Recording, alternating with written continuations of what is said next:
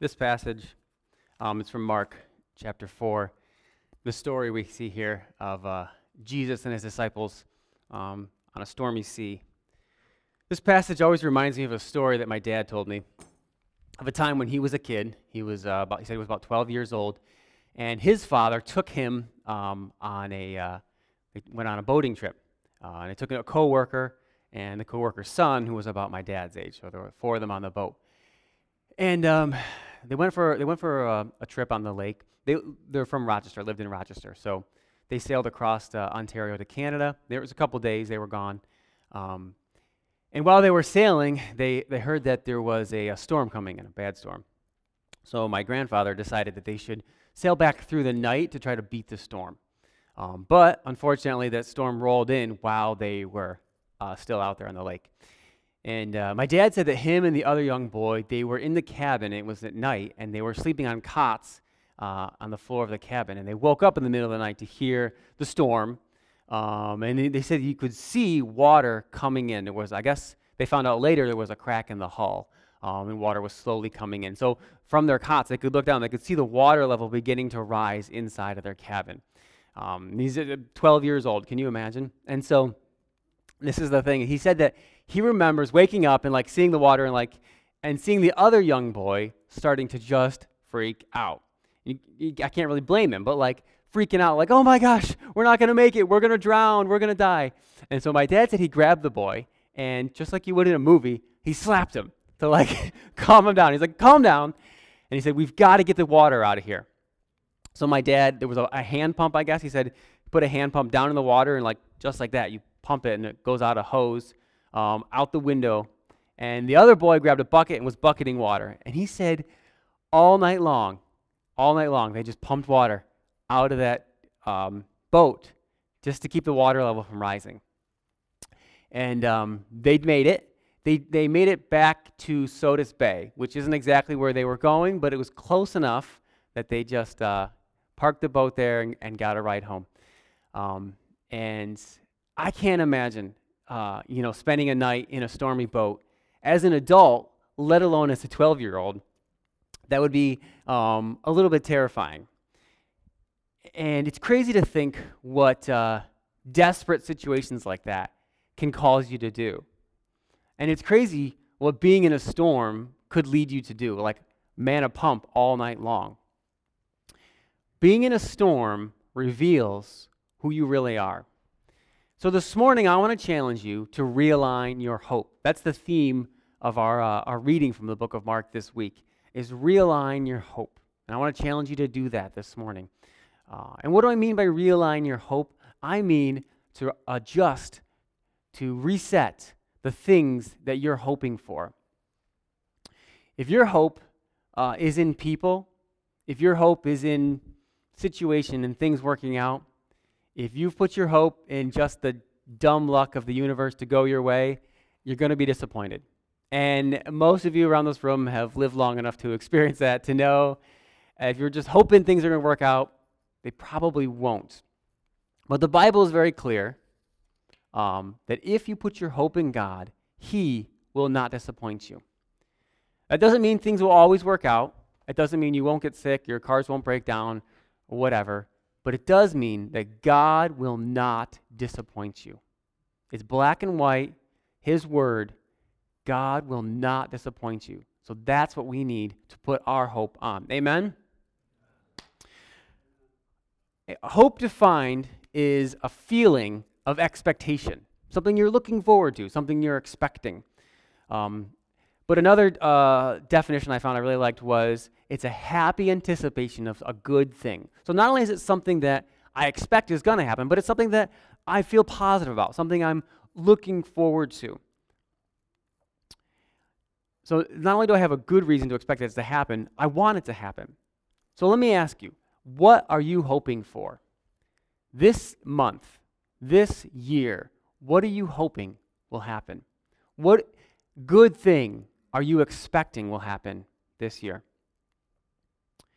If our hope is in God, if our hope is in what God will do, then we can expect good things. Here's a question though How do we realign our hope? The definition I gave you of hope is it's a feeling of expectation, right? And how do we realign our feelings? Let's just be honest. We're, I know we're in a church, but let's just be honest, guys. It can be really hard to control our feelings. How do you make yourself feel hopeful? Especially if there's a storm, especially if things are difficult, things are stressful, things aren't working out. How do you feel hopeful? You know, you can't just like, you know what, I'm going to be happy about this today. Doesn't work like that, right? So, how do we do that? Well, we're look at this story here in Matthew uh, chapter 4. And it's easy to feel hopeful when things are going well, right?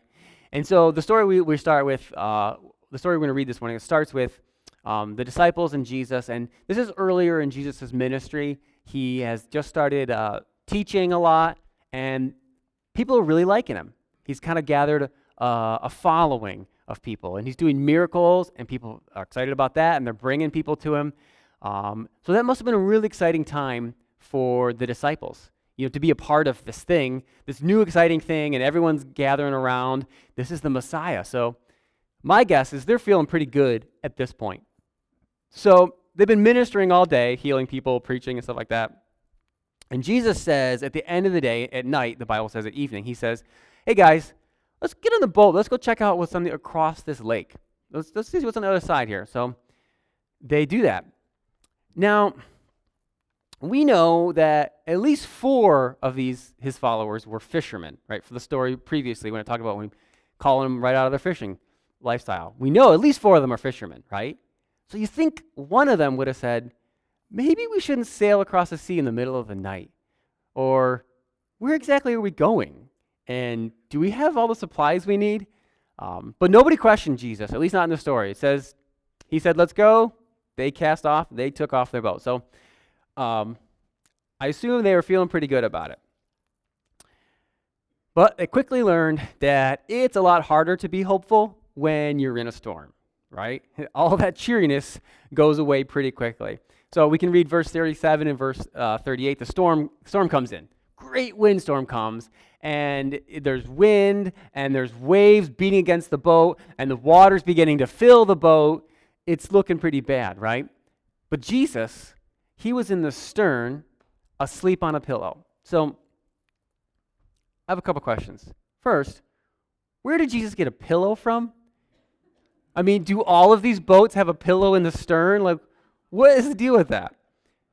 Um, and also, how is he sleeping through a storm? I'm picturing like maybe thunder and lightning and wind and waves and the men freaking out and Jesus is just asleep. Like, how is he sleeping? And so, uh, you know, one of the things I read, one of the Bible studies I read, suggested that Jesus was sleeping on purpose.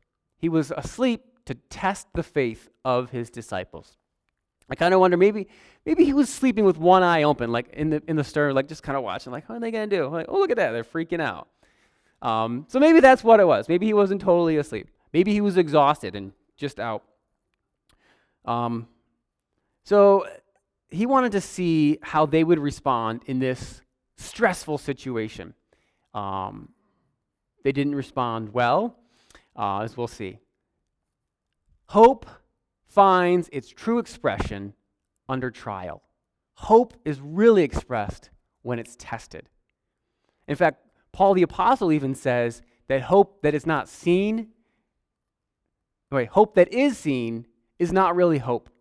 So if the thing you're hoping for you already have, then that's not really hope, that's just having. Hope is when you don't know, when you can't see it, and you have to believe for it.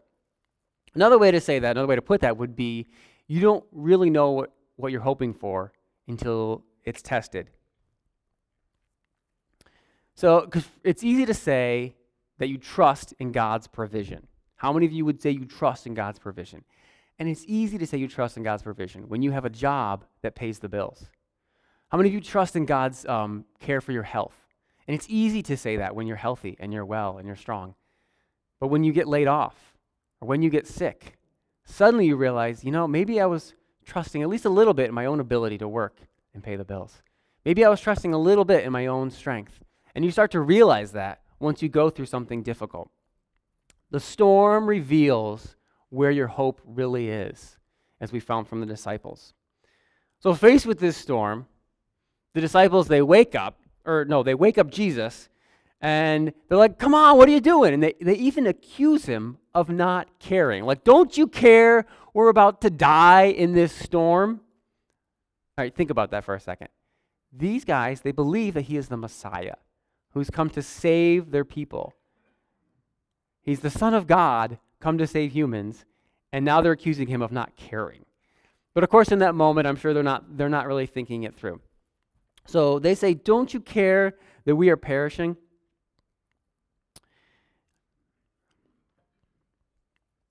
And they, uh,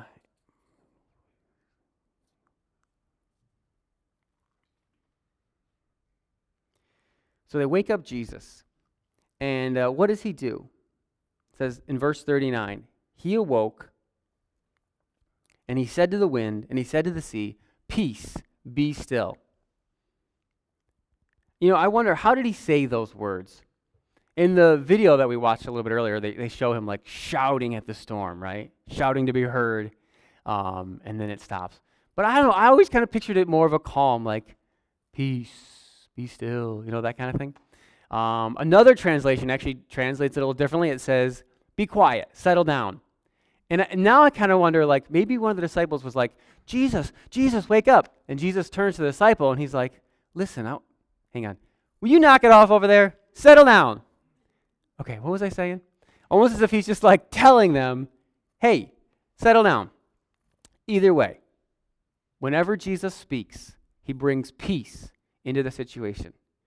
Whenever he speaks, whenever you hear Jesus' voice, he brings peace. Now, in this particular situation, his words brought peace to the storm. But that doesn't always happen. Sometimes the situation doesn't change.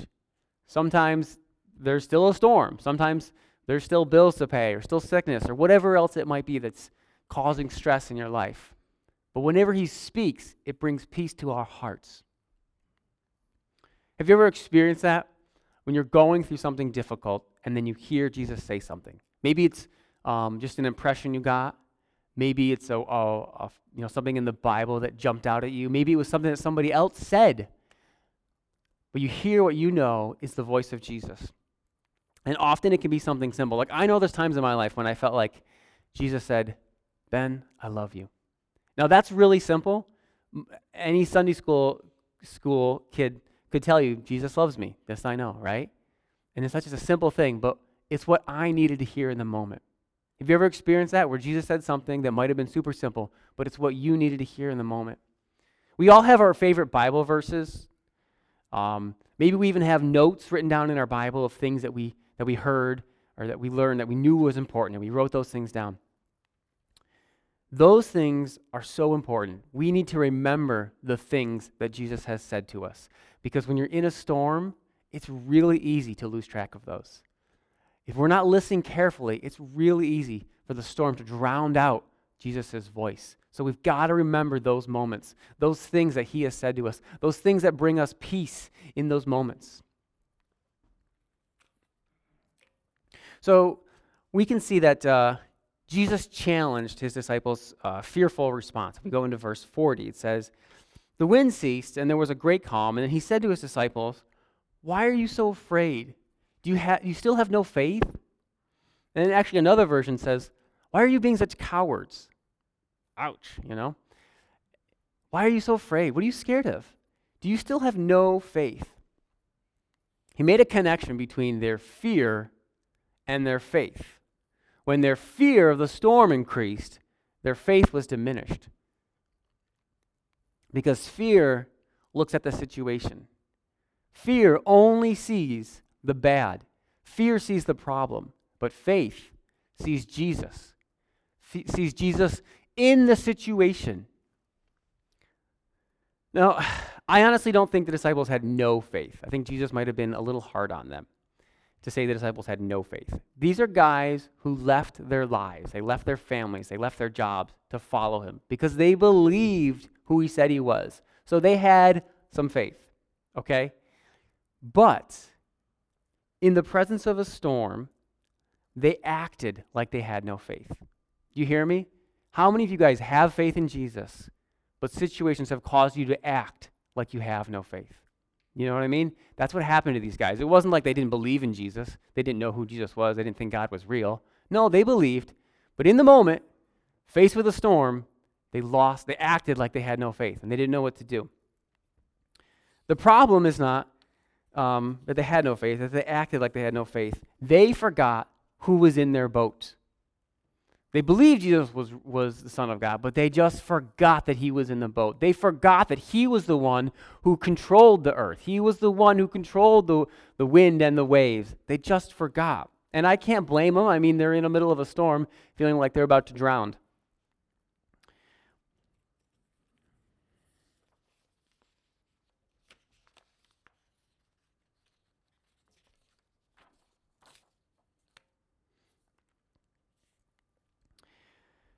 So, um, think about this for a second. Just Jesus said the disciples showed no faith.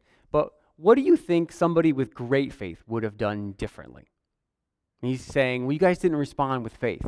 What should they have done? That's kind of what I was thinking as I was reading it this week. Maybe if somebody had great faith, when they got in the boat, they would have heard from God, there's a storm on the lake, and gone around it or maybe if they had really great faith, they would have just like not been afraid. I'm not scared and just keep rowing. We're going to make it through this. Maybe they wouldn't have bothered Jesus in his little nap in the stern. And maybe they would have, with great faith, would have just like, don't wake up Jesus, I got this. Waves, be gone, and just spoke to the waves themselves. I don't know. I would suggest that a person of great faith in that situation still would have come to a storm, still would have been afraid, and still would have woken up Jesus. But the approach would have sounded different. Instead of saying, Don't you care that I'm about to die? A faithful response might have said, Jesus, this storm is bad, and I'm scared, and I'm not going to make it. But I know that you're in the boat, and I know what you can do, and I know you can take care of this. I know this is not too big for you. I know you can handle this.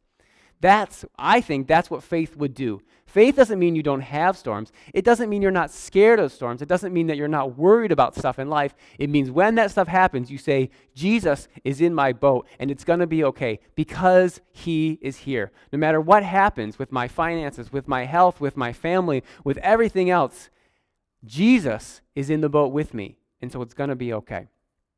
That's what I feel like great faith would have done. So,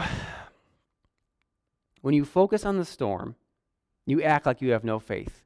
But when you focus on Jesus, you find hope. If you focus on the storm, if you focus on the problem, if you focus on this is what I can't overcome, then you begin to act like you have no faith. When you focus on Jesus, then you have that hope that things will be okay. Uh, a couple years ago, uh, I was serving as the director for um, Camp Judah, which is a uh, a kids' summer camp that we put on. Um, and it was actually the first night we had a, a whole day uh, with our staff, our counselors, and other staff were there, and we did some training with them. Um, and then the ca- campers showed up, and uh, got them assigned in their cabins, everything. We are ready to go on this week of camp. And I got to tell you, that first night, I was so discouraged, which is unusual. Usually, that first night, you're just like, woohoo! Um, but I was just like ready to give up. Um, there were some problems with a staff member. Um, and I think some parents were complaining about something, and it just was like, I don't know. I was just, I think I was really, really tired going into it, and I just was not in a good place. And I was just, I was done. It was the first night, and I was ready to be done. Um, and so I called a friend of mine. Really, I just wanted to, to vent and complain. But I called him, and I was like, this is what's happening. This, this person is, eh, you know, did this, and it's, that made me mad, and this kid was messing up, and, and I, I'm ready to give up. I'm ready to give up. And you know what he said? He said, it's good. That's good. And I'm like, did you not hear what I said? I said, I'm ready to give up. Like, this is the situation. And he's like, no, no, no, that's good. That's good. You ready to give up is good. You realizing you can't do this, that's good. I think I think I actually said it. I can't do this. And he's like, good. You can't do this. Jesus can do this. And when you're in a place that you realize, I can't do this on my own, I can't make it through this on my own, you're in a good place, actually. Because that's a place where God can move. The, the Bible tells us that. It says, um, when we are weak, that makes room for Him to be strong. So that's, that's good when we say, I'm weak here. I can't do this. Jesus, I need you. And I realized, I, I, you know, I repented and I realized, I said, God, this is, this is not about me being strong enough already. This is about what you want to do. Um, and I had to go through some situations I probably wouldn't have picked. I had to deal with some stuff and other people that I probably wouldn't have chosen to. But it was good for me and it was good for them. And I think it's something that God had planned for me to come to that place of feeling like I had to, I, I couldn't do it so that he could bring me through. And I know that it was only because of him.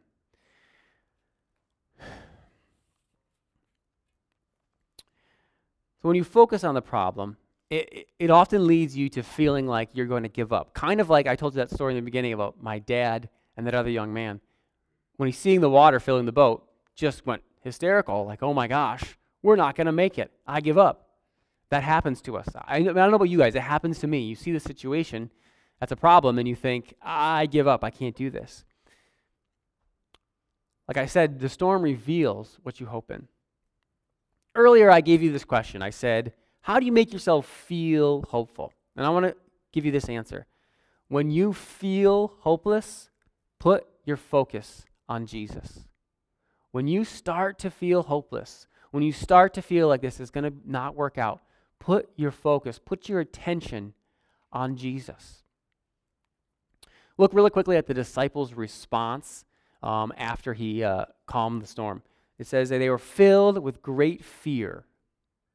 And they said to another, Who is this? That who is this that calms the, the wind and the waves? He speaks to them and they stop. You know, they start to think, who, who do we got mixed up with? Who is this guy who just like that speaks to storms?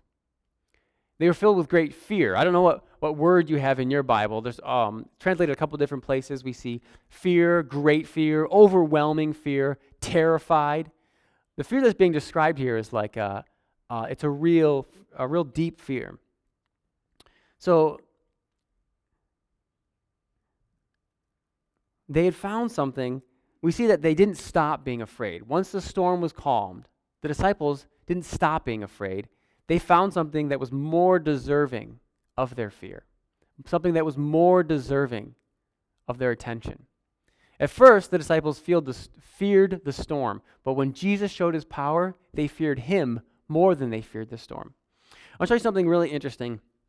There's actually two, if you look at verse 40 verse 41, you'll see the word fears in both those verses, or some form of that word, fear or terror, is in both of those. Um, and I would, say, if you're allowed to, I'd suggest you underline. If you have one of those Bibles, you can underline in. I'd say underline those two different words because I want to show you something about those two words.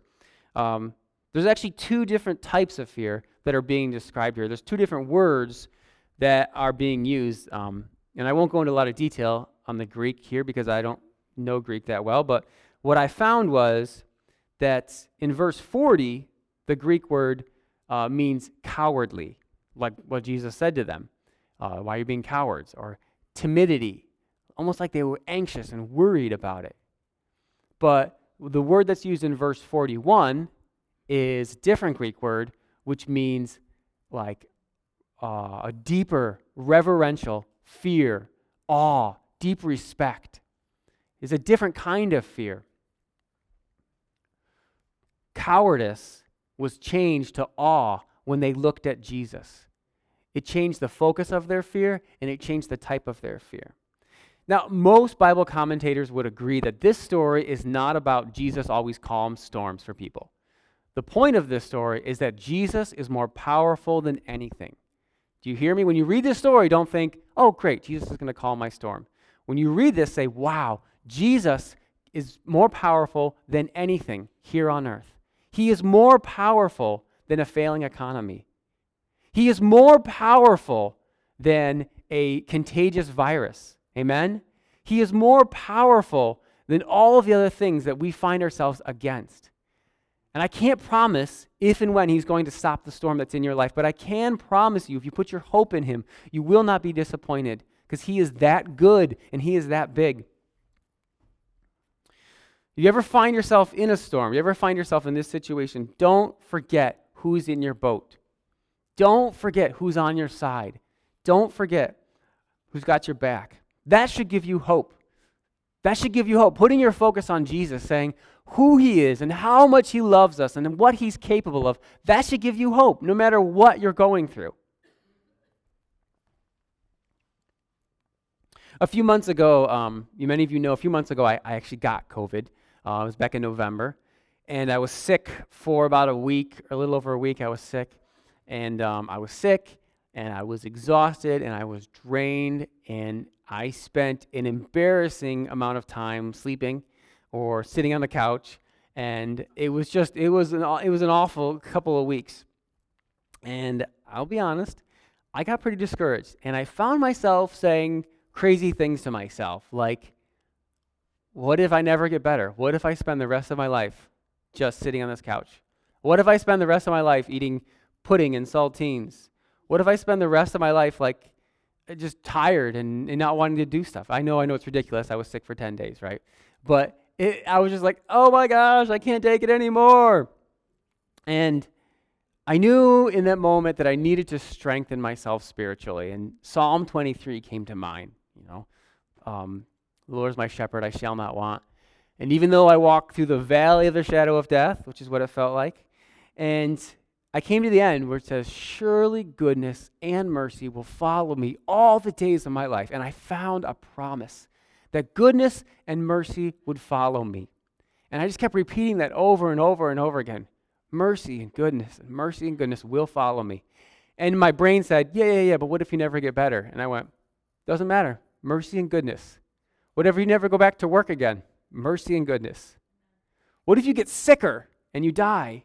Mercy and goodness will follow me. That's what it says. It doesn't say that things will always work out, but it says mercy and goodness will follow me. And I began to focus it. I began to put my attention on what he said to me.